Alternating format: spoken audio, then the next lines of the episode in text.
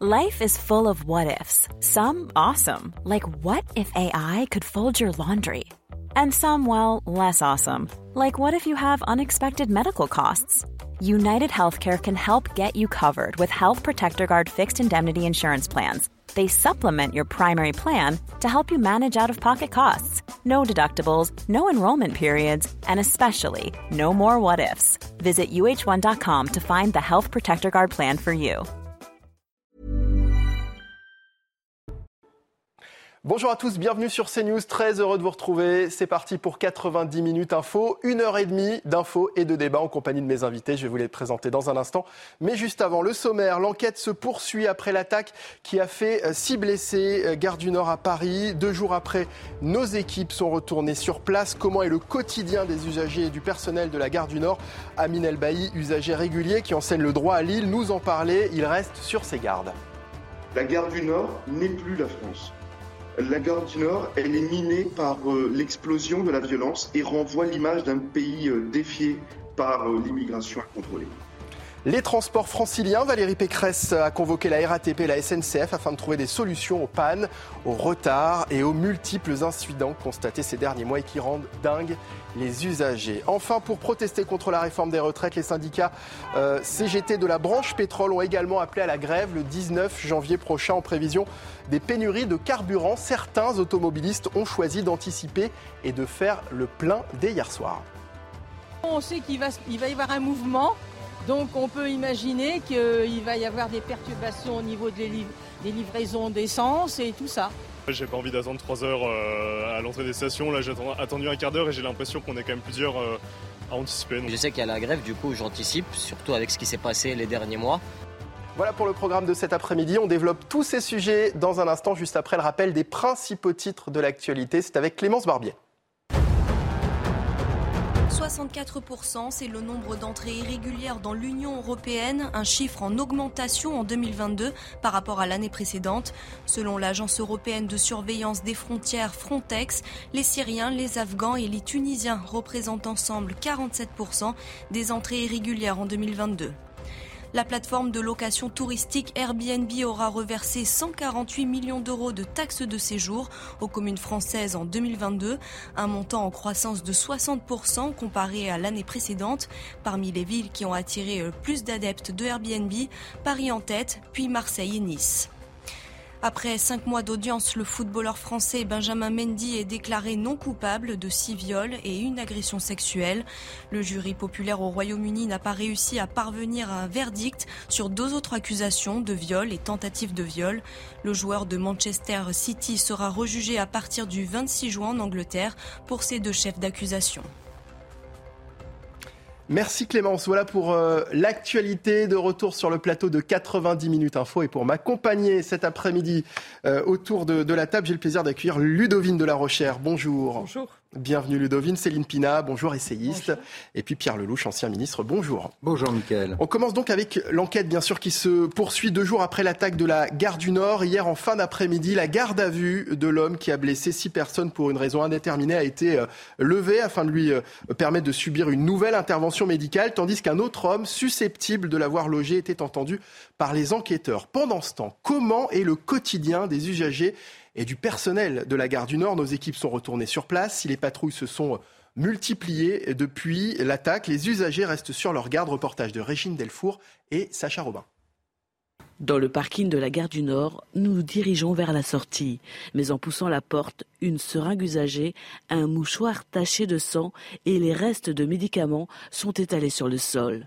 Une fois enjambés, nous arpentons les couloirs du métro. Le spectacle n'est pas plus reluisant ici. Des centaines de milliers d'usagers se croisent quotidiennement. Mais depuis l'attaque de mercredi, les contrôles policiers sont renforcés. Certains habitués de la gare nous confient leurs sentiments. Je me suis déjà fait voler, j'ai peur, euh, je fais attention à mes effets. Là, quand on rentre, c'est très dangereux, il y a un peu de tout. Ils viennent mendier, puis euh, c'est là qu'il faut faire attention les porte-monnaies et tout, parce qu'ils s'envolent, hein, là. Là, la tire, le téléphone, tout ça, si vous ne faites pas attention, oui. Ils sont très agressifs et ils sont dangereux. Des trafics en tout genre s'opèrent sur le parvis. Ces jeunes femmes travaillent dans la gare et sont témoins de cette agressivité permanente. Il y a des craques partout, euh, des agressions toutes les 5 minutes, euh, taxis qui s'embrouillent, euh, enfin des gens fous. Non, c'est habituel quoi. Moi, je me suis déjà pris un, chassé d'un garçon en sortant des toilettes, comme ça, sans, raison. Un coup de pied dans la, jambe. Des fois, on trouve des craques assis par terre, avec la piqûre dans le bras. Aux abords de la gare, nous découvrons ce tas de kits de seringues stériles. La salle de shoot de l'hôpital Lariboisière se trouve à quelques mètres de là. Et avec nous également euh, pour en parler, j'accueille Denis Jacob, secrétaire général alternatif police. Euh, bonjour. Bonjour. C'est un constat affligeant hein, qu'on vient de, voir dans ce, dans ce sujet à l'instant de Régine Delfour et, Sacha Robin. Euh, constat affligeant dans une gare qui est la, plus fréquentée d'Europe. Ah, je vous confirme, j'y passe tous les jours puisque c'est ma gare de, de, retour à mon domicile. Donc ça fait plus de 20 ans que j'utilise le moyen de transport pour passer par la gare du Nord. Euh, alors oui, il y a des problèmes d'insécurité, mais je dirais malheureusement, comme on les connaît euh, un peu partout dans les transports euh, en commun parisiens, avec des pickpockets, des vols à l'arraché, des agressions.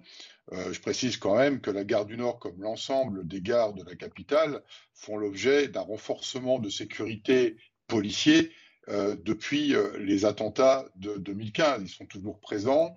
Il y a des patrouilles permanentes de policiers, de gendarmes, un peu moins de militaires, mais jusqu'à très récemment, il y avait aussi des patrouilles euh, de militaires, et que c'est un endroit particulièrement facile pour la délinquance, puisque il y a multitude de sorties. Et il y a effectivement un vrai problème de trafic de stupéfiants euh, et également euh, de problèmes de toxicomanie euh, avec le reportage, je disais très justement, la salle de shoot à proximité qui ne règle pas la problématique des toxicomanes qui se droguent dans, la rue. Et puis vous avez ce trafic permanent euh, à l'entrée de la gare du Nord, quotidien, euh, surtout dans des horaires de pointe, 17h, 20h, où vous avez pléthore d'individus euh, qui se livrent à la vente de, cigarettes d'un réseau mafieux, hein, de, trafiquants de cigarettes. et cela, c'est très compliqué à gérer. C'est d'autant plus compliqué je le rappelle, et je pense qu'il faut recontextualiser aussi les raisons pour lesquelles on a ces difficultés, c'est qu'il y a quelques années, vous avez eu un rapport qui a été fait par certaines associations qui ne sont pas réputées comme étant euh, pro-police, qui ont très clairement établi qu'à la gare du Nord, il y avait un excès de contrôle aux faciès. Et donc, vous imaginez bien que pour les policiers, c'est particulièrement difficile d'intervenir, parce que dès lors qu'ils vont commencer à contrôler ces individus qui sont majoritairement euh, d'origine étrangère, et eh bien tout de suite, euh, on va euh, nous attaquer comme des racistes, comme du contrôle faciès abusif, et donc c'est compliqué pour nous de, travailler là-bas. Et puis il y a la problématique, malheureusement aussi, de la misère sociale, et notamment avec une présence accrue mmh. de sans domicile fixe au sein de la gare du Nord. Alors, je, vous entends hein, quand vous nous dites qu'il y a des, patrouilles régulières au, sein de la gare, mais on a vu ces images choquantes quand on voit des, seringues traînées euh, au milieu d'un lieu public comme, cette gare qui est extrêmement, on le disait, euh, fréquentée. Il y a des enfants qui, qui, sont, il y a des familles. Euh, comment est-ce qu'on a pu laisser un lieu comme celui-ci pourrir ainsi? Bah, malheureusement, je pense que la gare du Nord n'est pas le seul lieu qui, soit laissé euh, dans, dans cet état. Euh, je, pense qu'il faudrait peut-être demander aussi euh, à la SNCF de s'en expliquer, puisque c'est un bâtiment aussi qui, est sous la responsabilité de, cette entreprise, et, et, de voir comment ça peut être amélioré. Mais malheureusement, je suis pas sûr qu'il y ait véritablement de solution contre des détritus dangereux qui traînent au sol. En tous les cas, c'est quand même pas à la police de passer avec le balai pour nettoyer tout ça. Enfin, euh, je pense qu'il y a une co-responsabilité collective. Il faut peut-être aussi demander à, la ville de Paris euh, ce qu'elle pense de cette situation et ce qu'elle peut faire pour y remédier. Enfin, je pense que c'est un, problème particulièrement complexe qui, euh, qui concerne un peu tous les pouvoirs euh, publics. C'est à eux euh, de prendre leurs responsabilités mmh. et de faire le nécessaire pour trouver des solutions pour éviter d'être confrontés quotidiennement à cette situation. Mais je me répète, hein, moi j'y passe quotidiennement et je, je, vois aussi le tout le travail policier qui est fait. Céline Pina, la gare du Nord, c'est la, la gare par laquelle les, les Belges transitent via le Thalys, les Britanniques via l'Eurostar. Quelle vitrine sur la France offre cette gare aujourd'hui? La question, c'est non, ça n'offre pas une belle vitrine. Il est évident que ce n'est pas un outil de communication euh, réussi. La On parle d'une gare, gare, qui est internationale aujourd'hui. Oui, le seul problème, c'est qu'il offre peut-être un regard sur la réalité de ce qu'est en train de devenir la France. C'est-à-dire qu'on euh, on avait l'extrait du jeune juriste Amin El Bailly qui disait La gare du Nord, ça n'est pas la France. Et là, si. Euh, et hélas, de plus en plus, si vous discutez avec ceux qui fréquentent les gares parisiennes, ils vous diront que ces problèmes, ils les retrouvent aussi dans les autres gares de Paris. La gare de Lyon est une gare qui devient de plus en plus insécurisante. La gare de l'Est n'est pas la gare la plus agréable. Il y a quelque temps, c'est à la gare Montparnasse qu'il y a eu des, agressions et des incidents. Donc tout ce qui est euh, nœud de communication, nœud ferroviaire est de moins en moins contrôlé. Mais il n'y a pas seulement ça. Euh, quand on parle d'une montée de l'ensauvagement, on le rencontre, y compris dans des villes moyennes. Mmh. C'est plutôt ce qui est inquiétant c'est qu'en fait, on n'a plus des spots quelque part qui concentrent euh, les dérives que l'on connaît aujourd'hui. Ces dérives sont en train de faire tache d'huile et de se répandre un petit peu partout. Et c'est là qu'on a vraiment besoin d'une réponse forte des pouvoirs publics. Euh, on est face à de l'impuissance politique et on a le sentiment que derrière arrive la résignation citoyenne. Et ça, c'est extrêmement effrayant. On va l'écouter justement, euh, Amine Elbaï, qui a signé une tribune dans le Figaro. Il est juriste en droit public, chargé d'enseignement en droit à l'Université de Lille. Il, travaille à Lille, il fréquente donc très régulièrement la, gare du Nord pour se rendre à Paris, une gare qui n'a plus grand-chose à voir avec la France. Écoutez-le, il était sur notre antenne ce matin. La gare du Nord n'est plus la France. La gare du Nord, elle est minée par euh, l'explosion de la violence et renvoie l'image d'un pays euh, défié par euh, l'immigration incontrôlée. Et refuser d'admettre ce lien pourtant existentiel entre explosion de la violence et immigration incontrôlée d'aujourd'hui, ce n'est pas faire offense, à l'histoire de mes parents et de mes grands-parents immigrés. Je rappelle que l'immigration d'hier était une immigration économique et ouvrière. Et c'est d'ailleurs cette France des ouvriers, cette France qui se lève tôt, cette France qui euh, emprunte tous les matins le RERB et le RERD, qui euh, peut avoir peur aujourd'hui euh, de risquer sa vie pour aller au travail, pour déposer ses enfants à l'école la question migratoire euh, à nouveau évoquée hein, dans, l'attaque d'il y a deux jours. L'agresseur qui est enregistré sous plusieurs identités dans le fichier des empreintes digitales est visé visiblement par deux obligations de quitter le territoire français. Alors, Pierre, Pierre Lelouch, d'abord vos réactions après les, propos d'Amin Elbaï qu'on vient d'écouter. Bah, si vous voulez, moi d'abord, je suis un Parisien depuis toujours. J'ai été longtemps conseiller de Paris. Je, vis ça au quotidien. Euh, j'ai des gens dans le métro qui sont là depuis trois ans trois ans. Euh, j'ai dit au Conseil de Paris à Madame Hidalgo, si je laisse ma voiture devant chez moi, dix minutes, elle est enlevée. Si je veux camper dans le métro pendant trois ans, il ne se passe rien. Si je veux trafiquer dans le métro ou dans la gare, il ne se passera rien. Et le, témoignage du policier était particulièrement révélateur de la paralysie actuelle des autorités dans notre pays. C'est-à-dire que euh, dans une affaire comme une gare, vous avez à la fois l'État, le ministère des Transports, l'Intérieur, vous avez la SNCF, vous avez la ville de Paris, et vous avez éventuellement la mairie d'arrondissement. Ça fait au moins quatre ou cinq intervenants. Et qu'est-ce qui se passe? Ben, Il se passe que chacun se renvoie la balle, c'est pas à moi de nettoyer. Moi, je ne peux pas enlever euh, de SDF si j'ai pas un lieu d'accueil. Euh, la mairie va dire ah, mais c'est l'État qui fait pas son travail, moi je ne peux pas les loger. Et donc on tourne en rond. Et euh, j'ai vu de mes yeux la, la gare du Nord se dégrader. Je vois l'effet que ça a si on prend le Thalys ou si on prend, comme je l'ai pris pendant des années, ou, l'Eurostar. On voit la tête des gens quand ils débarquent à Paris. Euh, quand on va à Saint-Pancras à Londres, on peut tout dire sur les travers de nos amis anglais. Mais enfin, c'est tenu. Saint-Pancras, c'est tenu. Là, on a l'impression. Il y a un vrai fossé finalement entre ces deux gares, la, gare de Saint-Pancras et la gare du Nord. C'est franchement, c'est écœurant, c'est triste quand on hmm. est français et, fier de son pays. On est en, pleine déliquescence publique. Les gens, c'est vrai, sont résignés, ils essayent de, ils essayent de protéger au mieux leur, leur téléphone ou leur sac quand on est une femme. C'est euh, problématique. Euh, rentrer à la gare du Nord prendre un train le matin, on, on est au milieu de gens qui sont franchement pas rassurants, mm. même quand on est un homme euh, euh, voilà, relativement en bonne santé et capable de se défendre. Donc une femme, c'est très complexe. Alors aller prendre une voiture dans un des parkings euh, parisiens, moi j'ai vu des trucs invraisemblables dans les parkings parisiens, y compris il n'y a pas si longtemps dans les Champs-Élysées où les gens s'exerçaient au tir, où il y avait de la prostitution à certains étages. Donc petit à petit, on essaye d'améliorer les choses, mais enfin, le moins qu'on puisse dire, c'est que c'est pas très concluant. On a Denis Jacob hein, qui, est, toujours avec nous. il faut qu'il la réponse à tout ça, c'est qu'il faut qu'il y ait une volonté au plus haut niveau de l'État pour que ça s'arrête. Mais alors justement, parce que... si euh, cette volonté n'est pas là, les, autorités continueront à jouer au ping-pong et à se renvoyer la balle. Denis Jacob, en octobre dernier, Île-de-France Mobilité a annoncé le renfort de ses effectifs de, de, sécurité. 1000 agents supplémentaires vont être engagés d'ici 2027 et une brigade régionale de sûreté va être créée avec 100 euh, euh, effectifs dédiés. Est-ce que les problèmes de sécurité dans les gares, c'est uniquement lié à un manque d'effectifs? Non, non, pas du tout. Bien évidemment qu'on a des difficultés euh, pour travailler et la SNCF a renforcé ses, effectifs de ce qu'on appelle, nous, dans, notre jargon, en, acronyme, la SUGE, euh, donc des policiers qui sont euh, rémunérés par, par la, SNCF, donc des, ce n'est pas des policiers nationaux, hein, c'est un service de sécurité de la SNCF.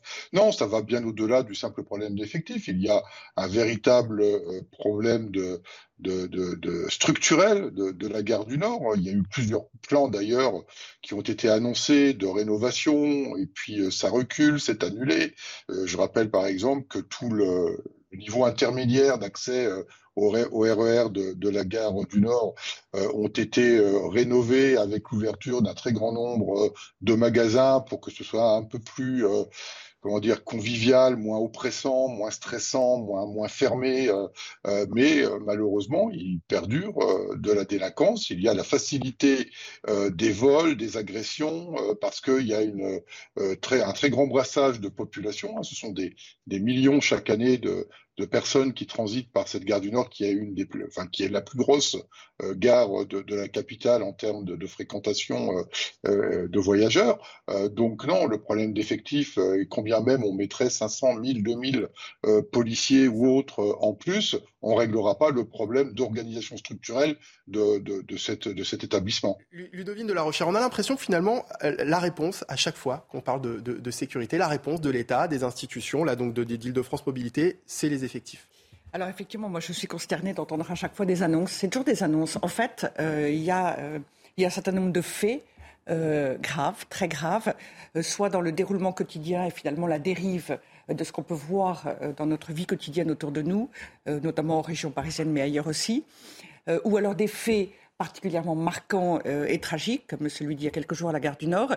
Et donc, on a systématiquement, de manière rétroactive, des annonces qui, en vérité, ne sont suivies euh, euh, en général d'aucun effet ou de très peu d'effets.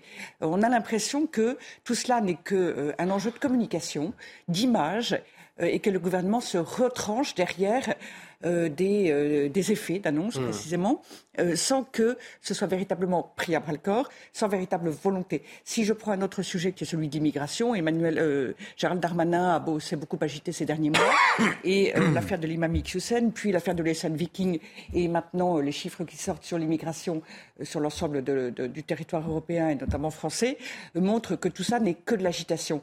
Et là, donc à une autre échelle, on a une fois de plus, non pas seulement cette impression, mais nous pouvons faire ce constat. Et pour revenir sur ce que disait euh, Amin Albéaï, euh, il dit à la gare de Lyon, on ne reconnaît plus la France, mais on peut dire la même chose au Châtelet, et depuis des années, on peut dire la même chose à la gare de Marseille. Alors il faut dire que les gares, depuis toujours, et j'allais dire partout, sont des lieux de passage, euh, sont de véritables plaques tournantes qui ont toujours favorisé euh, l'arrivée ou, euh, le maintien sur place, en effet, de différents trafics, euh, aussi de certaines populations paumées, perdues, sans logement, etc. donc c'est pas étonnant. Mais là, on arrive en effet à un niveau d'insécurité, de dérive qui est éminemment problématique. Alors, et, je rejoins Pierre Lelouch. En fait, il y a une absence de volonté de l'État qui est évidente et dont nous sommes l'ensemble des Français les victimes. Alors justement, du moment, justement, Pierre, je voudrais qu'on regarde ensemble ce, sondage de l'Institut CSA pour CNews. Vous allez le, commenter. Les Français se sentent-ils en sécurité dans les transports et dans les transports en commun Donc? La réponse est non pour 46 euh, des personnes interrogées au niveau national, oui pour 54 donc 49% euh, chez les femmes. Et alors en Ile-de-France, c'est du 50-50. Hein. Une personne sur deux déclare qu'elle ne se sent pas en, sécurité. Pierre, votre réaction face à ces chiffres des chiffres qui nous ont surpris, hein, pour être honnête avec vous, dans la, rédaction. Moi aussi, parce que j'entends beaucoup de gens, euh, au contraire, euh, avoir peur. Euh, beaucoup de femmes, surtout. après un certain temps, le, soir, prendre le métro à Paris, pour une femme, c'est devenu problématique. Donc je suis un peu surpris de ces chiffres. Céline Pina J'allais dire, tout dépend. Moi, j'ai beaucoup utilisé les transports en commun. Quand vous êtes dans les horaires euh, le matin, euh, le soir, quand, vous êtes, quand il y a énormément de monde, vous stressez parce qu'il y a du monde, il y a des retards, c'est agaçant, etc. Vous n'avez pas en soi de problème de sécurité. La sécurité, c'est plutôt tard le soir, c'est à certains moments précis. Quand à un certain âge, vous ne faites que des allers-retours de travail, très souvent, ce n'est pas l'insécurité qui va vous gêner le hmm. plus, c'est le mauvais fonctionnement des transports, etc. Donc ça explique ce 50-50. Il aurait fallu peut-être affiner le, questionnement, mais c'est vrai qu'il y a aussi autre chose, c'est que pour se protéger, on change nos manières d'être. Par exemple, quand je prends le métro, je ne suis jamais en jupe. Hmm. J'ai jeune, et à l'époque où, en plus, pour le coup, ça pouvait avoir une importance, j'adorais être en mini-jupe, j'avais peur de rien dans le métro, dans la rue, etc. À partir d'un quand les choses ont évolué, j'ai fini par ne plus mettre que des jeans et par toujours me balader avec un jean ou un jogging roulé en boule au fond du sac. Jamais de bijoux.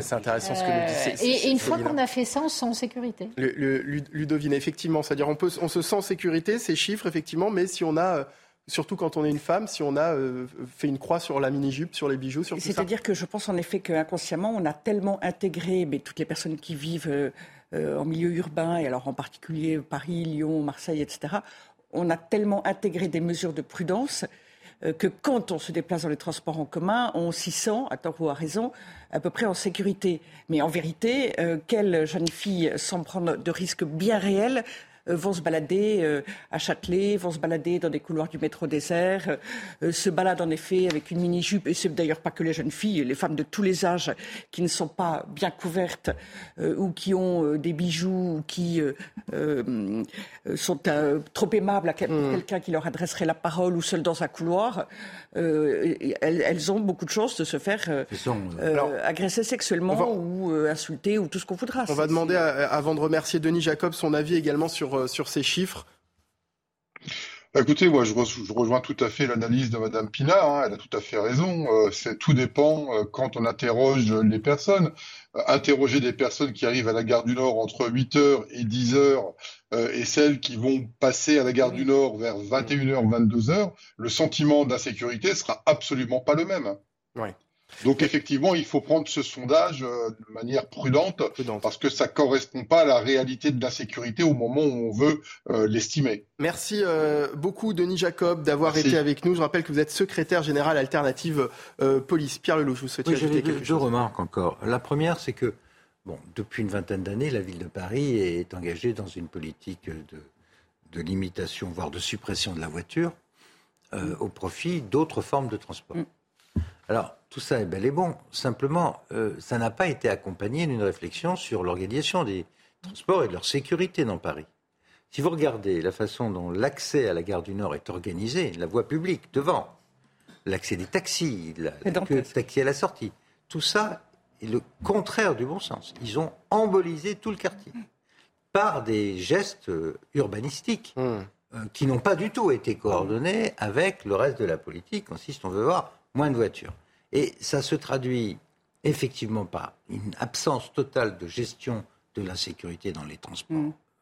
collectifs, mais euh, en plus, et ça c'est pas le sujet aujourd'hui, mais quand vous balancez, basculez une partie du transport sur les transports individuels comme euh, la trottinette ou le vélo, vous créez d'autres problèmes de cohabitation avec les piétons et de sécurité sur la voie publique qui n'ont pas été réglés. Et moi, je continue à voir mm des enfants sur les trottinettes, deux personnes sur les trottoirs. L'absence de civisme et l'absence de contrôle font que cette politique anti-voiture, on peut être pour, peut être contre. Moi, je trouve ça complètement euh, exagéré, mais peu importe. Euh, les choix ont été faits. Simplement, ils n'ont pas été accompagnés une politique dans ce Et on en, parle, on en parle beaucoup, notamment avec les problèmes qu'il y a actuellement dans les transports. Et ces chiffres peuvent aussi montrer que le mécontentement des usagers des transports en commun n'est pas uniquement lié à la sécurité. On parle beaucoup en ce moment de, de retard, d'incidents en tout genre au quotidien. Finalement, les usagers sont à, à, bout de nerfs. C'est là que c'est incohérent, parce qu'on fait une politique anti-voiture, mais l'alternative n'est pas préparée, ni pensée, ni organisée. Et après, sans parler des histoires d'argent, vous avez vu les querelles sur euh, le prix euh, des transports entre la région, la ville, l'État. Et on recommence à se renvoyer la balle d'un côté. C'est-à-dire que Alors, J'allais on- on va- permettez, j'ai- Alors très rapide, Céline, un dernier mot et on, a la pub juste Pierre, après. Le- Pierre Lelouch a raison parce que moi je me souviens sur des politiques d'aménagement urbain sur des quartiers extrêmement difficiles où on avait travaillé avec la police. Les premières choses que nous disait la police, c'est travailler sur les accès, travailler sur les déplacements. Éviter à la fois l'aspect souricière, mais le fait que si Hmm. on intervienne, les gens puissent se sauver de Voilà. tous Tandis les là, côtés vous avez un possibles. goulot, un Et ça n'a pas été fait sur la gare du Nord. Allez, faut-il s'attendre à un jeudi compliqué la semaine prochaine Jeudi 19 janvier, les huit principaux syndicats du pays appellent à la grève contre la réforme des retraites. On va, on va voir ça bien sûr euh, dans la suite de nos débats. Le journal de 16h également à suivre juste après la pause, toujours en compagnie de nos invités, Ludovine Delarochère, Céline Pina et Pierre Lelouch. A tout de suite sur CNews. Oui, Bienvenue sur CNews si vous venez de nous rejoindre la suite de 90 minutes info avec toujours Pierre Lelouch, Ludovine de la Rochère, Céline Pina. On va poursuivre nos débats euh, dans un instant. Faut-il s'attendre à un jeudi compliqué la semaine prochaine, jeudi 19 janvier? Les huit principaux syndicats du pays appellent à la grève contre la réforme des retraites. Philippe Martinez accuse Elisabeth Borne de mettre le feu. Écoutez. Tous les syndicats l'ont prévenu. Attention, attention à ce qui va se passer. Euh, qu'elle assume ses responsabilités, qu'elle ne renvoie pas euh, la responsabilité aux organisations syndicales euh, de ce qui peut, la mobilisation qui peut arriver. Elle était prévenue depuis très longtemps. Et on voit ça dans un instant, juste après le journal. Il est quasiment 16h. Une fillette de 3 ans retrouvée morte dans un lave-linge. Selon les premiers éléments de l'enquête, son décès serait dû à un étouffement. L'appareil dont le hublot se referme automatiquement était éteint et n'avait pas tourné, a précisé une source proche du dossier. Les parents étaient en train de dîner quand ils se sont inquiétés de ne plus voir l'enfant. Le père a finalement appelé le SAMU après l'avoir retrouvé. 64%, c'est le nombre d'entrées irrégulières dans l'Union européenne, un chiffre en augmentation en 2022 par rapport à l'année précédente. Selon l'Agence européenne de surveillance des frontières Frontex, les Syriens, les Afghans et les Tunisiens représentaient en- ensemble 47% des entrées irrégulières en 2022. Pierre Benazé, correspondant RFI à Bruxelles, nous explique pourquoi. C'est l'agence Frontex de garde-côte et de garde-frontière basée à Varsovie qui l'annonce. Il y a eu cette année une augmentation de 64% du nombre de migrants entrés euh, clandestinement dans l'Union européenne. Ce chiffre de migrants clandestins euh, est plus élevé que celui euh, de 2013. Euh, Il y a eu, on se souvient, en 2015, un million et demi d'entrées illégales dans l'Union européenne, un demi-million en 2016. Ça avait baissé depuis et surtout, ça avait baissé en 2020, année de la pandémie où il y avait eu euh, environ 100 000 migrants. On est reparti euh, dans les chiffres beaucoup plus importants depuis cette année. Les entrées qui se font surtout euh, par la Méditerranée centrale, une augmentation de près de la moitié, et puis une augmentation de 136% euh, du nombre de migrants dans la route des Balkans occidentaux. On a vu l'Union européenne se démener ces derniers mois pour demander à des pays comme par exemple la Serbie de supprimer leurs accords d'entrée sans visa vers leur territoire, puisque euh, c'est de là, les Balkans occidentaux, que l'augmentation principale se fait. Et puis il y a aussi euh, une augmentation du nombre de sorties de l'Union européenne, il faut le noter. Euh, 71 000 migrants illégaux ont quitté euh, les côtes de la France et de la Belgique en direction du Royaume-Uni, une augmentation de 37% des sorties dans cette direction. Dans le reste de l'actualité, c'est la deuxième fois que des euh, documents euh, euh, confidentiels sont retrouvés cette semaine dans des lieux où Joe Biden a travaillé ou vécu, des documents qu'il aurait récupérés pendant son mandat de vice-président sous Barack Obama. Et cette fois, c'est dans son garage, près de sa voiture, que ces documents ont été retrouvés. Mais qui en veut aux chiens de la Seine-sur-Mer? C'est une affaire que les autorités prennent au sérieux. Depuis le printemps dernier, 30 chiens ont été empoisonnés. Et depuis le début de l'année, il y a déjà 7 nouveaux cas. Le reportage est signé Stéphanie Rouquier. À la Seine-sur-Mer, les propriétaires de chiens restent sur leur garde. Depuis le printemps dernier, plusieurs canidés ont été empoisonnés. Des granulés noirs ou des boulettes de viande contenant un puissant poison ont été retrouvés sur les trottoirs. Je la tiens court et j'essaye de faire attention, mais c'est pas bien. Mon chien ne, ne sort jamais détaché. Il est toujours attaché. Ça vous fait peur Oui, parce que ça pourrait être un enfant, parce que les enfants quand ils sont petits touchent à tout et ça peut être très dangereux. Ben là, du coup, ben, on le sort, mais il faut regarder qu'il mange rien, qu'il ne lâche rien. Donc c'est assez, c'est assez spécial, quoi. À quelques mètres du quartier visé par ces actes de malveillance, cette clinique vétérinaire a traité plusieurs cas d'empoisonnement, dont un mercredi dernier. Il va bien. La chance qu'il a eue, c'est qu'il a vomi une partie du toxique qu'il a ingéré. A priori, c'est des carbamates, des insecticides issus du milieu agricole. Depuis huit mois, 30 chiens ont été intoxiqués. Trois n'ont pas survécu.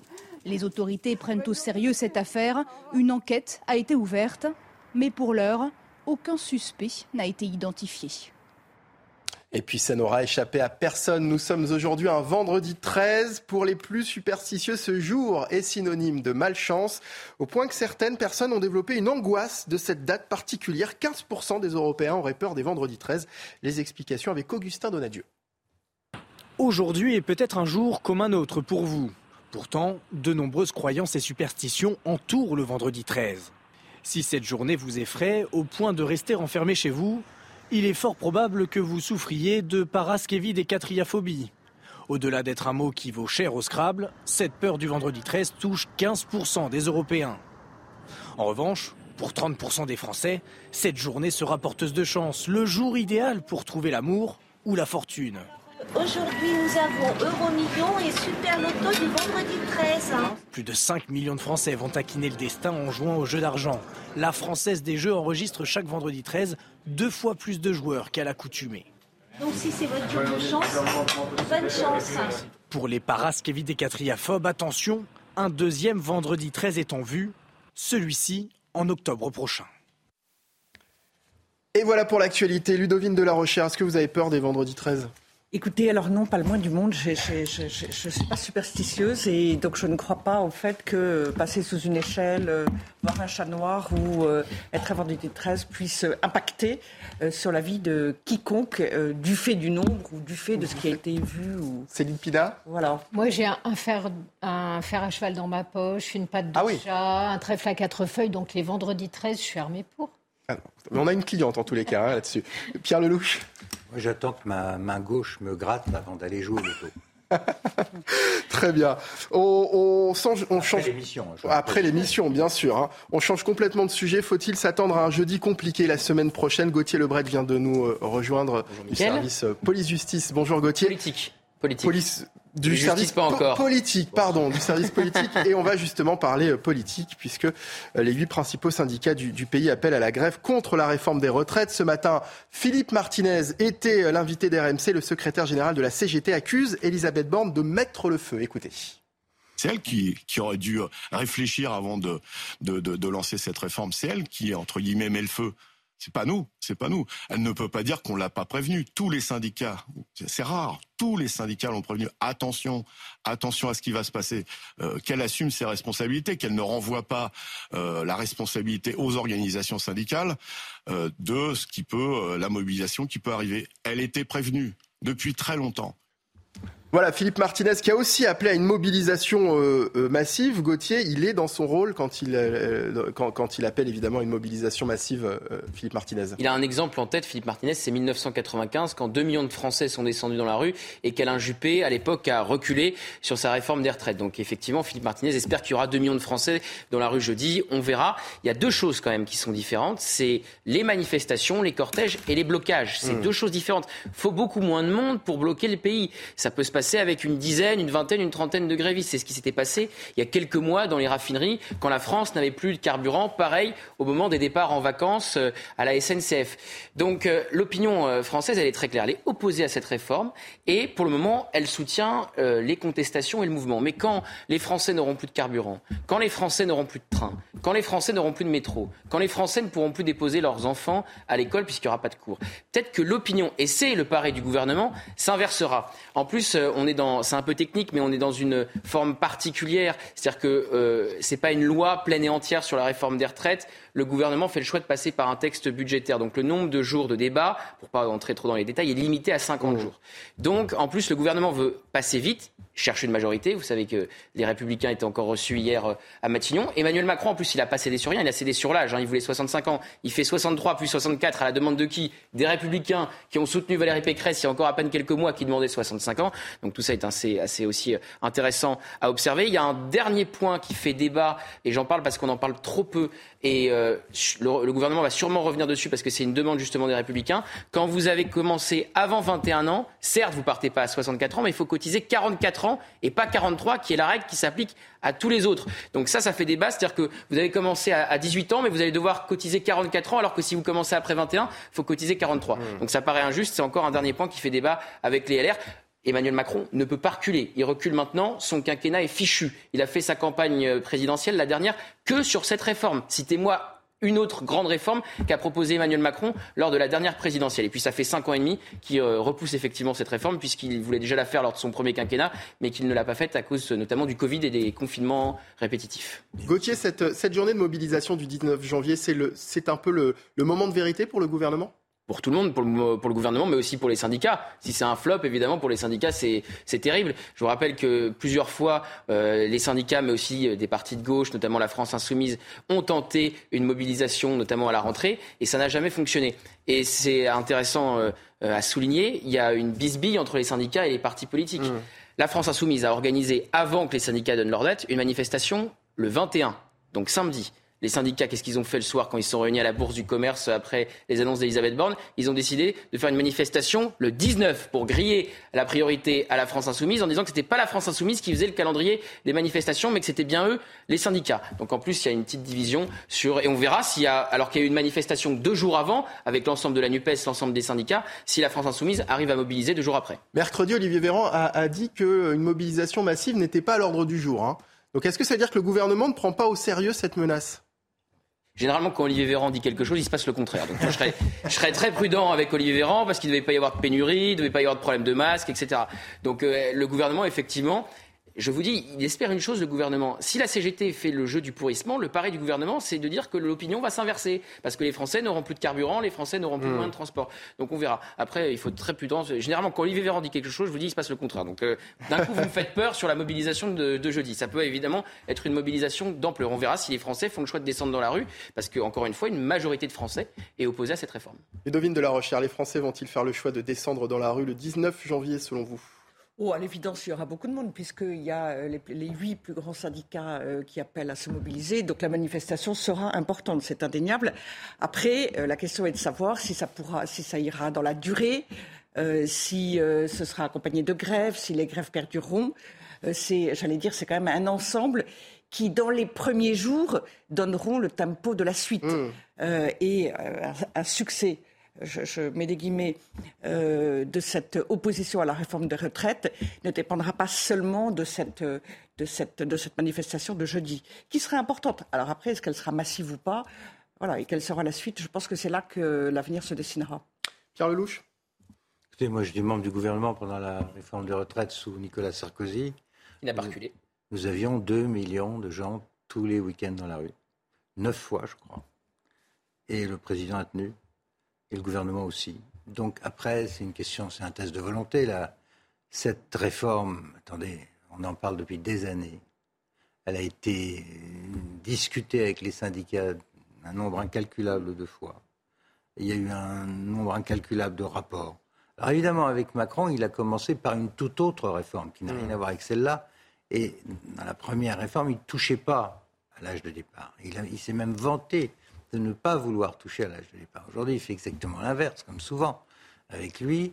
Et euh, du coup, ça laisse une fenêtre de tir. En plus, il a écouté son ami Bérou qui lui a dit de reculer cette affaire jusqu'après Noël, ce qui, à mon avis, était une erreur tragique, parce qu'on rentre en plein dans la hausse de l'énergie, la hausse de avec l'explosion de l'inflation et tout le reste. C'est un moment de, de grande inquiétude dans le, dans le corps social français. Et cette réforme qui s'ajoute à cette inquiétude peut en effet avoir toutes sortes de conséquences euh, que personne ne connaît. Je trouve qu'en effet, M. Véran est, est bien aventureux en expliquant que rien ne va se passer. Il va se passer naturellement une forte mobilisation. Après, est-ce que ça va prendre? Est-ce que c'est l'inquiétude et la résignation qui vont dominer? Ou bien est-ce que c'est la colère? Et est-ce que ce que vont faire les bloqueurs, qui ne sont pas les plus touchés d'ailleurs par cette réforme. Hein. Les fonctionnaires, les grandes entreprises publiques, les raffineurs, sont pas franchement les, les plus touchés, sont même les plus protégés par la réforme. Euh, si cela se met à bloquer le pays, alors effectivement, on rentre dans ce que vous disiez, M. Bretz. Soit cette, euh, les Français s'énervent euh, et rejoignent le mouvement, soit au contraire, ils le condamnent. Mais ça, aujourd'hui, honnêtement, moi je ne suis pas Madame Soleil, euh, on n'en sait rien. Est-ce que l'ampleur de cette... Ce, qui est- ce que je regrette pour le gouvernement, c'est qu'il ait retardé cette épreuve de force au moment où on est en plein dans les conséquences de la guerre en Ukraine, avec l'énergie. Il y avait la Coupe Et du en Monde. plus, Il y avait la Coupe du Monde, il y avait les, il y avait- il y avait- Justement, la fête. et il y avait les fêtes de fin d'année. Les fêtes de fin d'année, Il y avait les fêtes de fin- casser le Oui. lancement de la Et le, mobilisation. le moral était meilleur qu'aujourd'hui parce que Ouais. euh, la présentation devait se faire le lendemain de la qualification des Bleus pour la finale. Donc on n'avait même pas encore perdu. Donc euh, il était possible, oui, effectivement, que. des trucs. Alors, Il y a peut-être- il y a peut-être C- un- Céline Pina, un, un mot ensuite, on va, on va écouter la, la réaction des Français. Justement. il y a peut-être un, un pari du cynisme, c'est-à-dire que euh, quand les gens sont extrêmement inquiets face à l'avenir, ils ont tendance à privilégier tout ce qui est stable et à quelque part choisir la résignation plutôt que la colère. Donc euh, le gouvernement peut tout à fait penser qu'on est dans un moment où les défis ont l'air tellement énormes, tellement écrasants, euh, que finalement les Français prendront un pis-aller en se disant de toute manière, euh, si on va trop loin, c'est toutes nos protections qu'on risque de voir euh, tomber. Donc, vous savez, on est dans la logique du moindre mal. Si vous voulez garder un petit quelque chose, il va falloir accepter de sacrifier. Mm. Sinon, vous perdrez tout. Et en fait, le gouvernement fait le pari que les Français ont tellement peur de tout perdre qu'ils accepteront de perdre un peu. C'est un pari dangereux. Euh, c'est un pari d'autant plus dangereux qu'on est face à un gouvernement qui est faible et des institutions qui sont bien moins solides qu'à l'époque de Nicolas Sarkozy. Et avec, euh, même si Nicolas Sarkozy suscitait, on va dire, des sentiments un peu extrêmes parfois, il y avait un très fort soutien. Là, on voit que Macron, la, la portion de, de Français qui le soutiennent est quand même extrêmement minime. Enfin, Nicolas Sarkozy n'a pas été Euh, réélu, Emmanuel euh, Macron a été réélu. Est-ce que c'est pas une oui, posture aussi mais il a été, il a été réélu parce que en face, il y avait le Troisième Reich. Il a été réélu dans un storytelling absolument aberrant et délirant qui faisait qu'à la fin, si vous vouliez montrer que vous aviez un cœur, une âme et que vous n'étiez pas Belzébuth, il fallait voter pour Emmanuel Macron. Et, Et la, faire barrage la- à- la pression était euh, extrêmement forte et les jugements que vous pouviez subir si vous disiez même pas que vous alliez voter pour Le Pen, mais simplement que vous voteriez Enfin, elle a fait 42%, la stratégie de normalisation a plutôt fonctionné. on n'était pas du tout dans la même Oui, ambiance que quand, mais- mais euh, en que je veux 2002, dire, Jean-Marie Le Pen s'est retrouvé euh, au second tour face à Jacques oui, Chirac. hein. Alors là, on est en train de s'égarer, on est en train de, Non, refaire- de- de le match. En face, en face, en tout cas, de quelqu'un comme Nicolas Sarkozy, on avait une gauche qui était une gauche de gouvernement. On n'avait pas le repoussoir absolu euh, qu'on se tape depuis. Alors face, euh, attendez, fa- face à ce risque de paralysie, nous sommes allés vous poser la question justement. Faut-il faire grève? Écoutez vos réponses et puis on va en parler juste après. C'est important de manifester quand on n'est pas content de ce qui se passe, mais euh, faire grève, euh, bloquer, euh, bloquer toute la société euh, euh, pour se faire entendre, euh, pour moi, c'est pas la solution. La grève ne sert à rien parce que de toute façon, ils n'obtiendront pas ce qu'ils voudront. euh, c'est trop facile. Bon, voilà. Moi, je suis contre. Bah, le droit de grève, oui, c'est un truc important en France, et ça je comprends. Après, faire grève pour faire grève, euh, s'il n'y a pas de solution ou de proposition, là je suis pas trop d'accord. Il y a des revendications, euh, il faut bien les entendre. Donc euh, oui, oui à la grève, mais pas, euh, pas dans la continuité, comme souvent on se complaît. On sait rentrer dans les grèves, on ne sait jamais en sortir dans ce pays, c'est ça le problème. Alors c'est intéressant parce que finalement c'est représentatif de ce que nous disait Gauthier euh, Oui, tout alors à l'heure. euh, Les- dans le 16e arrondissement, oui, on veut pas, on veut pas de la grève. oui. Alors non mais non mais non. Alors si vous écoutez, on- on- les Français sont majoritairement favorables à l'idée d'une mobilisation contre cette réforme, mais sont contre en revanche les blocages. Et ça c'est intéressant. Est-ce qu'on peut aujourd'hui se faire entendre sans pour autant bloquer le euh, le pays euh, Ludovine de, de la Rochère? Et Par expérience, je peux en parler. Quand vous organisez, euh, vous avez des manifestations immenses. Le fait est que nos gouvernants actuels, peu leur chaud, euh, si vous êtes euh, bien élevé, pacifique, euh, si tout se déroule bien. En revanche, c'est face à la violence ou face à ceux qui euh, utilisent, euh, prennent en otage les Français en les empêchant de mener leur vie quotidienne. Alors là, tout d'un coup, le gouvernement est plus inquiet. Malheureusement, il a, le gouvernement, euh, ou nos politiques aujourd'hui, ont cette faiblesse de céder face à ceux qui sont les plus les plus durs et qui vont au-delà de ce qui est légitime dans le cadre d'un combat démocratique et d'une opposition sur tel ou tel projet. J'ajoute que, quand même, la grande difficulté des syndicats, c'est qu'ils ne proposent rien. Euh, ils n'ont pas de solution face à un problème qui est sur la table et qui est bien réel. Et là, le gouvernement a intérêt à faire beaucoup de pédagogie, parce que le problème, il est facile à comprendre, mais je crois qu'il n'est pas encore tout à fait compris de l'ensemble des Français. En tout cas, c'est ce qui ressort euh, des sondages. Et l'autre chose, c'est que, en fait, M. Martinez, la CGT, qui est quand même celle qui a bloqué le pays avec les raffineries, avec juste quelques salariés, euh, attend et espère tout comme Jean-Luc Mélenchon probablement, attend et espère euh, les étincelles et les événements qui vont soulever le pays euh, et qui vont être un véritable bouleversement. Il ne faut pas oublier euh, tout de même leur extrémisme et leur volonté de, j'allais dire, de révolution. Alors pour protester contre la réforme des retraites, les syndicats CGT de la branche pétrole ont également appelé à la grève les 19 et 26 janvier ainsi que le 6 février en prévision de ces pénuries de carburant qui pourrait y avoir. Certains automobilistes ont choisi d'anticiper et de faire le plein dès hier soir. Je vous propose de regarder ce, sujet de Célia Barotte et puis vos réactions juste après. Dans cette station-service parisienne, les files d'attente ont déjà commencé à s'allonger. À une semaine du mouvement de grève prévu par la CGT Pétrole, les automobilistes craignent une pénurie d'essence. Leur seule option, l'anticipation. J'ai attendu un quart d'heure et j'ai l'impression qu'on est quand même plusieurs euh, à anticiper. Il va y avoir un mouvement donc on peut imaginer qu'il va y avoir des perturbations au niveau des livraisons d'essence et tout ça. J'ai vu qu'il y avait probablement une grève effectivement et euh, j'ai un déplacement à Lille donc euh, j'anticipe. Ne pas revivre les scénarios d'octobre dernier, c'est ce que souhaitent ces conducteurs. Il y a trois mois, avec l'arrêt des raffineries et le blocage des dépôts, il fallait faire plusieurs heures d'attente pour espérer trouver du carburant et faire le plein de son véhicule. Alors pas question pour les automobilistes d'être bloqués une nouvelle fois. On n'arrive même, même, pas à avoir accès aux pompes alors qu'on habitait juste à côté. Donc euh, j'ai dû annuler des, fêtes de famille, des repas de famille. Je ne veux pas faire la queue pendant une heure, deux heures euh, en espérant, voilà, même parfois plus, et me réveiller à 4 heures du matin en espérant trouver euh, de l'essence. Face au risque de pénurie de carburant, Elisabeth Borne a demandé aux syndicats d'être responsables et de manifester sans pénaliser l'ensemble des Français. Pierre Lelouch, est-ce que vous avez anticipé également, euh, est-ce que vous avez prévu de, faire face à une éventuelle pénurie de carburant hier soir Comme les automobilistes qu'on vient de voir? Mais c'est vrai que c'est inquiétant. vous avez l'intention de le faire? Je ne sais pas comment ça va se passer. J'espère que J'espère que cette affaire ne va pas dégénérer. Mais ce qui est intéressant, c'est que une partie du problème vient du fait que les, les syndicats craignent d'être dépassés euh, par leur base et par un certain nombre de, de champs qui sont encore. C'est la SNCF au moment euh, mmh, des départs en vacances. C'est ce qui s'est passé. alors après, il y a des gens qui sont très favorisés, comme ceux de Total, qui se remettent en grève dans les raffineries. Euh. Si vous voulez, tout à l'heure, vous avez dit, pour commencer le débat, vous avez dit je crois, à M. Debret. Mais vous voyez, euh, Martinez est dans son rôle, hein, en disant à Mme Borne, vous étiez prévenu, hein, donc euh, on ne le fera pas, vous étiez prévenu. Ben justement, euh, il est dans le rôle d'un syndicaliste français habituel, c'est-à-dire qu'on n'est pas là pour dialoguer, on est là pour bloquer. Ce qui est quand même pas du tout l'esprit ailleurs. Les syndicats, ça sert à faire, à améliorer la condition ouvrière et des employés. En Allemagne, ils sont en train d'aller vers 67 ans avec un accord avec les syndicats. Ça veut dire que selon vous, il y a une forme d'irresponsabilité des syndicats C'est-à-dire qu'on a une autre histoire, on a une autre histoire politique, on a...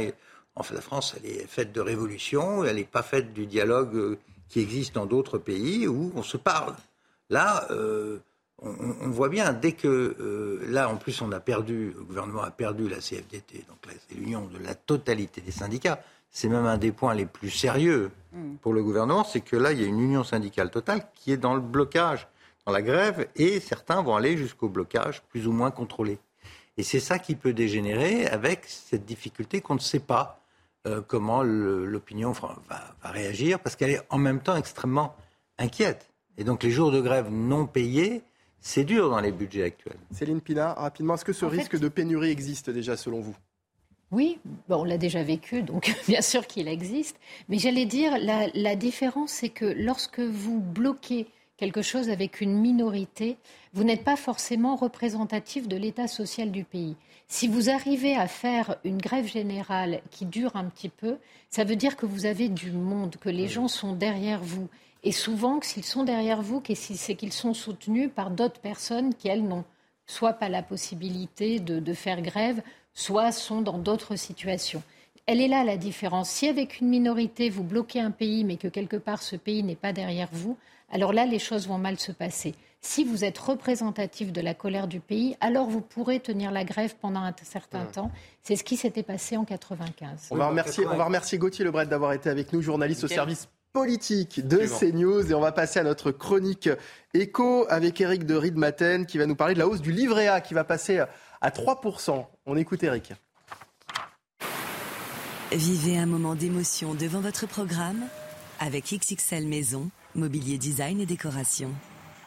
Oui, c'est une forte progression pour le livret A. Il passe de 2 à 3% en termes de rémunération.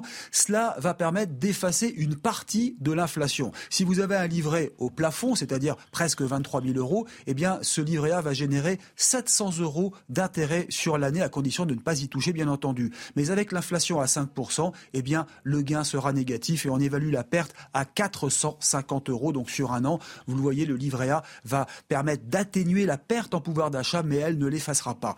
L'inflation d'ailleurs en France, qui a été à 5,2% l'an dernier sur 12 mois, elle reste à un niveau élevé. On n'a pas vu cela depuis 37 ans, depuis 1983. Est-ce que ça va continuer? Eh bien oui, dans l'alimentaire, avec des hausses prévues à deux chiffres. Alors vous allez dire comment ça se fait? Eh bien tout simplement parce que l'alimentaire dans le panier qui permet le calcul de l'inflation, eh bien l'alimentaire ne pèse que 16% dans l'indice des prix. C'est très peu. Cela fait dire à beaucoup de consommateurs que l'indice des prix en France France ne reflète vraiment pas la réalité. C'était votre programme avec XXL Maison, mobilier design et décoration. Allez, vous restez avec nous. J'ai une histoire incroyable à vous raconter dans un instant, celle d'un petit village du Val d'Oise qui, face à l'inflation, a décidé de ne plus faire payer les loyers à ses commerçants. On va en parler dans un instant, juste après la pause, et la suite, bien sûr, de 90 minutes info avec toujours Ludovine de la Rochère, Céline Pina et Pierre Lelouch. A tout de suite sur CNews, toujours en direct.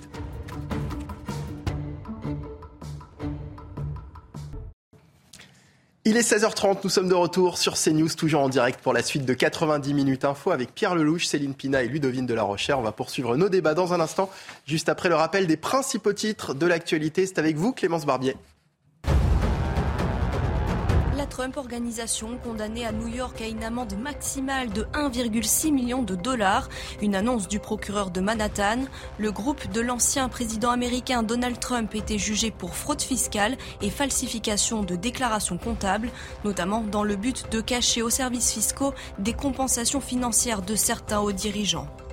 En Allemagne, deux personnes ont été blessées dans l'attaque d'un fourgon de transport de fonds ce matin à Sarlouis, à une soixantaine de kilomètres de Metz en France.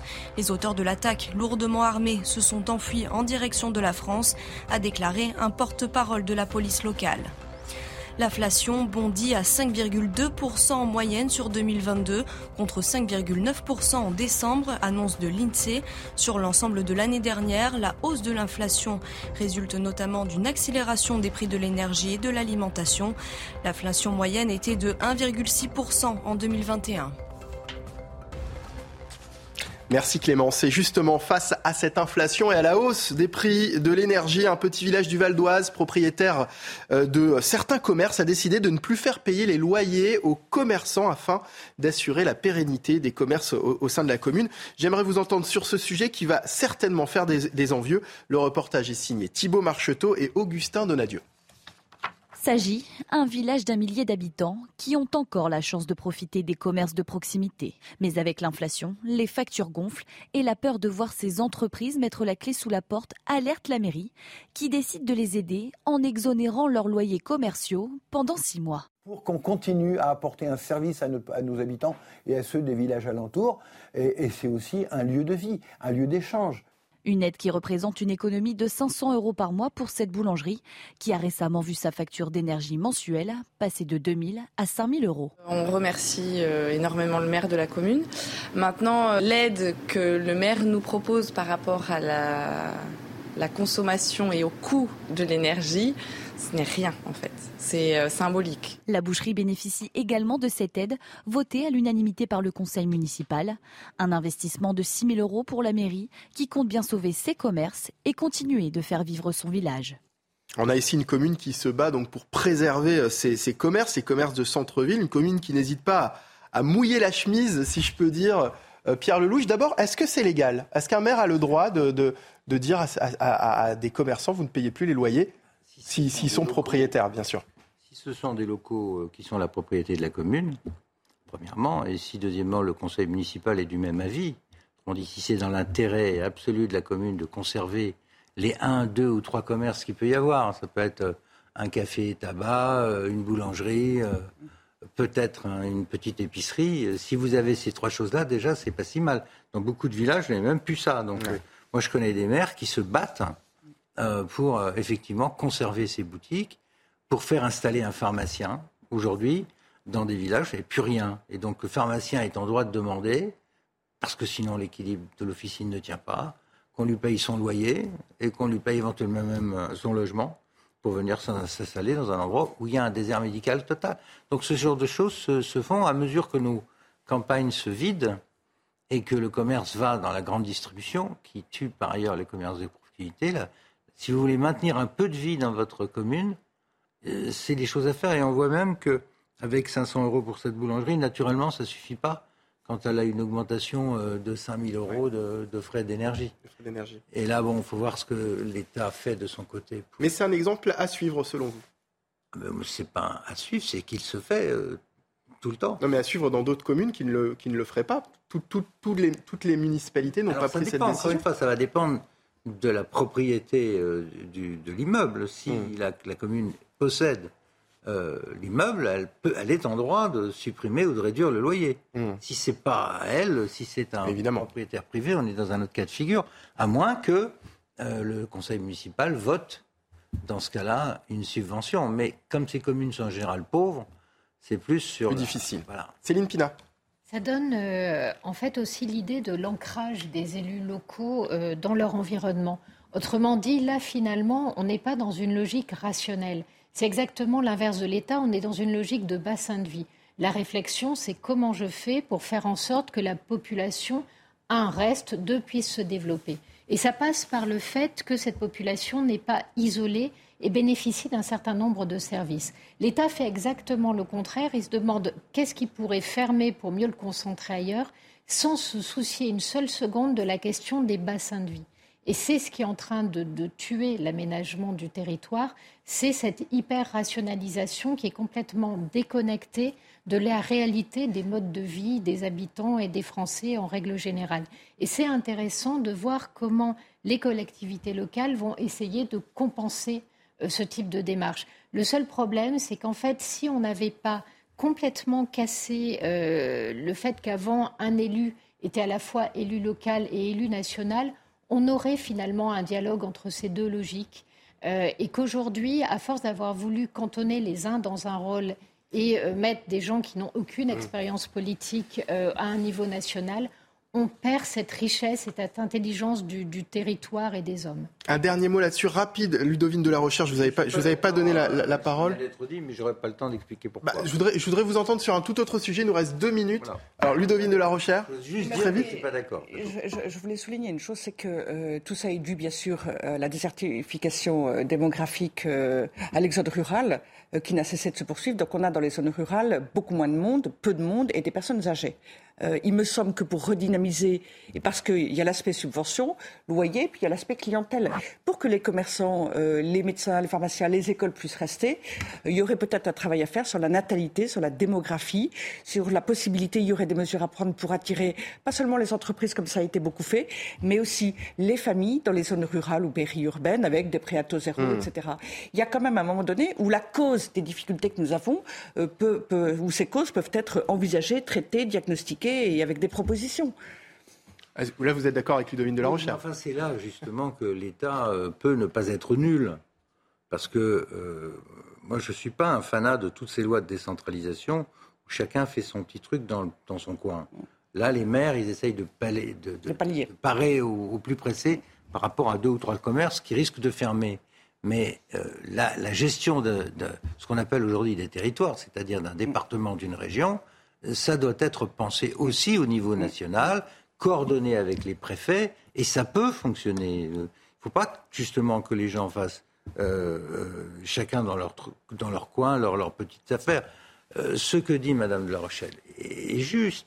il faut essayer de remettre des gens, surtout quand on est là dans des communes qui ne sont pas très loin de Paris, mais encore faut-il qu'il y ait des emplois et des transports. Donc ça, c'est une politique nationale Et, et qui tout doit ça est un cercle accompagner. vertueux ou un cercle vicieux Voilà. et on parle... Sans moi, parler je- de la j'insiste sur politique de natalité Pour les qui doit aller avec. aussi. hein. Donc aussi, la Ça, même ce chose sont, pour ces ça, ce sont problèmes-là. des politiques Le- le- nationales qui doivent être coordonnées. Alors, je voulais vous entendre. je- En fait, le constat que vous faites, il peut rejoindre a- le mien. a- Moi, je dis juste qu'aujourd'hui, ces deux entités ne se parlent pas et que l'État est trop rationnel et n'entend pas ce que euh, les- la question des Ce serait bassins bien de qu'il soit rationnel. Et qu'il serait bien qu'aujourd'hui, il se penche sur ces questions-là, il refasse de l'aménagement du territoire. Allez, on va marquer une pause. Pierre, je suis désolé. Je voulais vous entendre sur euh, la polémique euh, euh, à Lyon. Eh ben, on va en parler. Mais après la pub, à Lyon, la ville se dit attachée à la sobriété énergétique et a décidé d'équiper ses agents avec des doudounes fabriquées au Bangladesh. Étonnant pour une commune euh, écolo. On en parle dans un instant, juste après la pub, pour la suite de 90 minutes info sur CNews. Dernière partie à suivre très vite. Restez avec nous. Qu'est-ce que vous... De retour sur CNews pour la suite de 90 minutes info avec euh, Ludovine de la Rochère, Céline Pina et Pierre Lelouch. On va poursuivre nos débats avec cette polémique à Lyon. À présent, la ville qui se dit attachée à la sobriété énergétique a décidé d'équiper ses agents contre le froid. Donc ça, c'est plutôt sympathique. Elle a commandé 450 doudounes. Des doudounes fabriquées au Bangladesh, un détail qui n'a pas échappé au syndicat Sud Solidaire de la ville qui s'est exprimé dans un communiqué. Alors il y a comme souvent avec le, maire et son équipe, hein, c'est ce que nous dit ce, ce communiqué, un décalage entre le discours et les actes. Est-ce que vous êtes d'accord avec ça, Ludovine de la Rochère? On peut supposer, je me mets à la place du maire de Lyon, c'est pas lui qui a passé la commande, et on peut imaginer que c'est le responsable d'un service achat, euh, et c'est, euh, je, le suppose, je peux pas le voir autrement, une erreur, une grosse erreur, puisqu'en effet c'est complètement contradictoire, euh, mais de quelqu'un qui n'avait pas conscience euh, euh, des enjeux qu'il peut y avoir, euh, qui n'est pas formé à ces questions-là, et qui est allé chercher peut-être ce qu'il y avait de moins cher, etc. Et d'ailleurs ça renvoie au fait que ce qui est produit en France, ou même ce qui est produit en Europe, euh, coûte beaucoup plus cher que ce qui est produit loin. Et au fait qu'on a, euh, avec le coût du travail, on a délocalisé très largement, euh, je ne suis pas sûr qu'on puisse dire c'est la faute du maire, il a fait une erreur. ça part du, On peut dire que ça part même d'une bonne intention, mais effectivement c'est une grosse erreur, et, et en particulier pour, pour des écologistes. Céline Pida. Ça raconte aussi, euh, vous savez, le, le fameux mot qui dit qui veut faire l'ange fait la bête. Ça dit aussi que quand vous voulez rentrer dans une démarche puritaine, vous trouvez toujours plus puritain et plus propre et encore plus extrémiste ou disons plus radical que vous. C'est ce qui vient d'arriver au maire. Donc c'est vraiment l'histoire de l'arroseur arrosé. Arrosé, ouais. Par ailleurs, je suis tout à fait d'accord avec ce que dit euh, Ludovine. C'est probablement comme cela que ça s'est passé. Mais ça explique aussi ce qui se passe quand on met les gens sous des formes d'injonctions contradictoires. Autrement dit, il est probable qu'on demande à ces services euh, faites donc ce que l'on vous dit, mais en même temps, il faut que ça coûte le moins cher possible parce que vous comprenez, on doit être sobre, économe, etc. Et on en arrive à, euh, à des impasses pareilles. Ça reste malgré tout ludique parce que ça dit exactement que quand on veut être plus pur que pur, on finit toujours par se prendre les pieds dans le tapis. Et donc on a un peu envie de dire bien fait, même si c'est probablement assez injuste. Pierre Lelouch. Oui, c'est très, c'est très juste ce qui vient d'être dit. Euh, moi, j'ai pas beaucoup d'estime pour ce maire de Lyon. Enfin, il est rattrapé par sa propre patrouille, quoi. C'est ça. Il y a toujours plus gaucho que soi-même. Euh, ce qui est marrant, c'est que ça vient du Bangladesh, qui est un pays très chaud, très humide, mais où il fait pas froid du tout. Par contre, si vous allez chez Decathlon ou n'importe quelle chaîne de, de vêtements pas chers, vous verrez que beaucoup, beaucoup, beaucoup des vêtements sont faits au Bangladesh parce que c'est là-bas que les tarifs sont parmi les moins chers du monde, avec du travail dans des conditions épouvantables. Donc faites ce que je dis, mais C'est surtout euh, les conditions de travail qui sont épouvantables au Bangladesh et la complicité des grandes entreprises qui euh, font produire là-bas. Voilà, donc c'est pas, c'est pas en soi une découverte. Il suffit simplement, en effet, si vous, si vous décidez de, d'acheter des doudounes pour les employés municipaux et que vous avez un problème de budget, vous allez aller dans la grande distribution et ce sera fait en Chine, au Vietnam, au Bangladesh, dans les pays à bas coût. Et, et comme nous, nous je a dit. de- voudrais demander au syndicat Sud s'il compte proposer la création d'une usine de doudounes en France, Oui. avec, en trouvant En l'investissement. fait, la question, elle est Alors, le aussi la possibilité de Oui, se oui. fournir euh, pire, sans recourir euh, à des pays dans lesquels on a fait travailler En des France, on enfants. sait faire des- ben, on sait le faire des- attendez. c'est qu'à Lyon, On il y a un faire- fabricant de doudounes. Non, mais attendez, si vous faites Montclair, faisait les plus belles doudounes du monde. Montclair, c'est une boîte française iséroise, elle a été Oui, mais les prix, les prix n'étaient pas les mêmes, effectivement, Pierre. Les prix n'étaient c'est pas, c'est pas, ce qu'ils ont fourni aux agents municipaux, je pense. mais on sait faire. Céline Pina. on a une très belle industrie textile tout à fait remarquable, euh, mais qu'on a laissé péricliter euh, et, et, d'autres ont pris la place euh, très loin de côté de la planète. C'est réputé pour l'industrie textile, justement.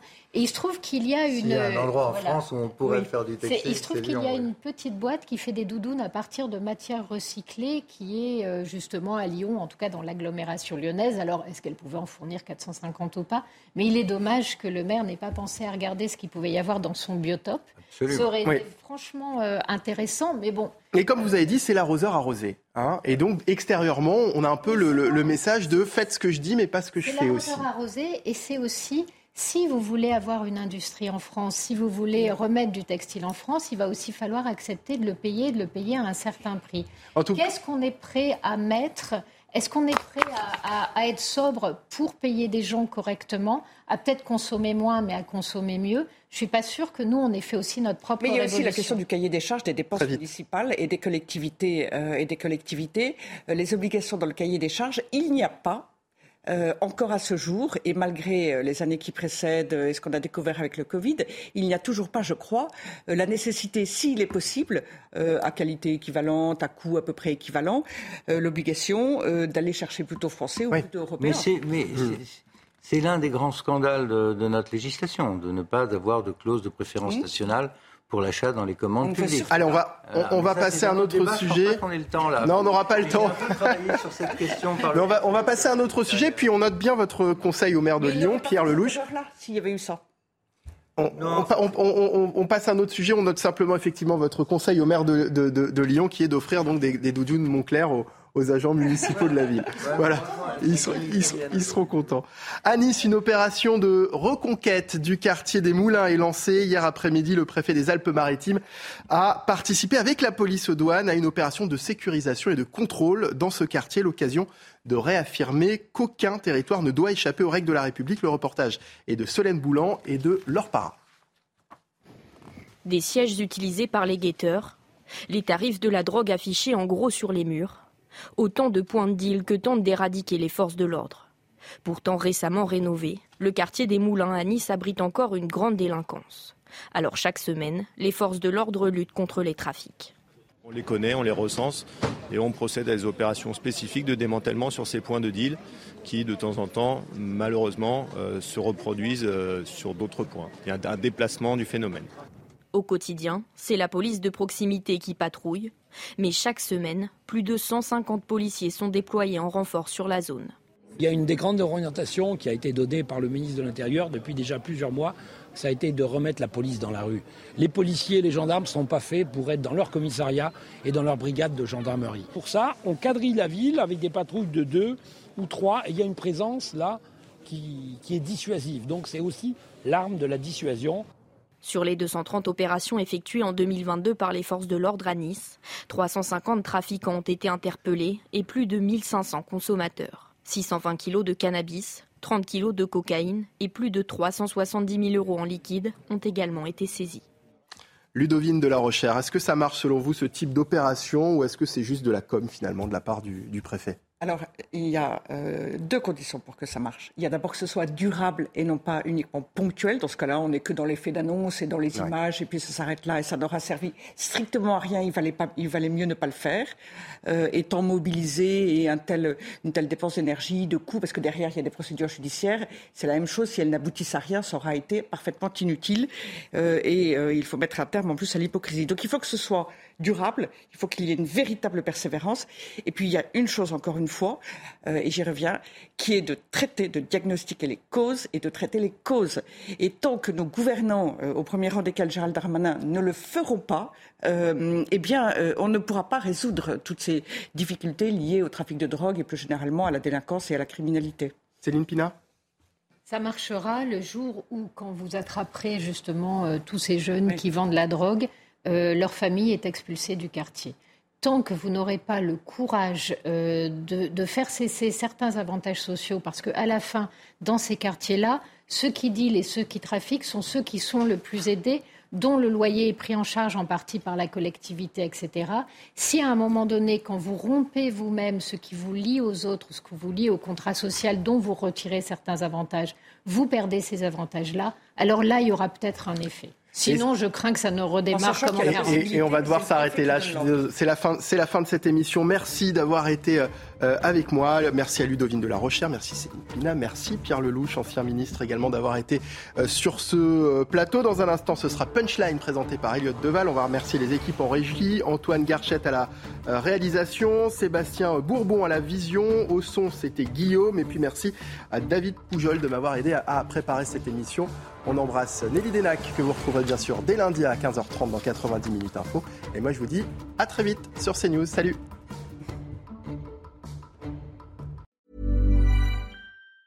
Planning for your next trip? Elevate your travel style with Quince. Quince has all the jet-setting essentials you'll want for your next getaway, like European linen, premium luggage options, buttery soft Italian leather bags, and so much more. And it's all priced at 50 to 80% less than similar brands. Plus, Quince only works with factories that use safe and ethical manufacturing practices. Pack your bags with high-quality essentials you'll be wearing for vacations to come with Quince. Go to quince.com slash trip for free shipping and 365-day returns.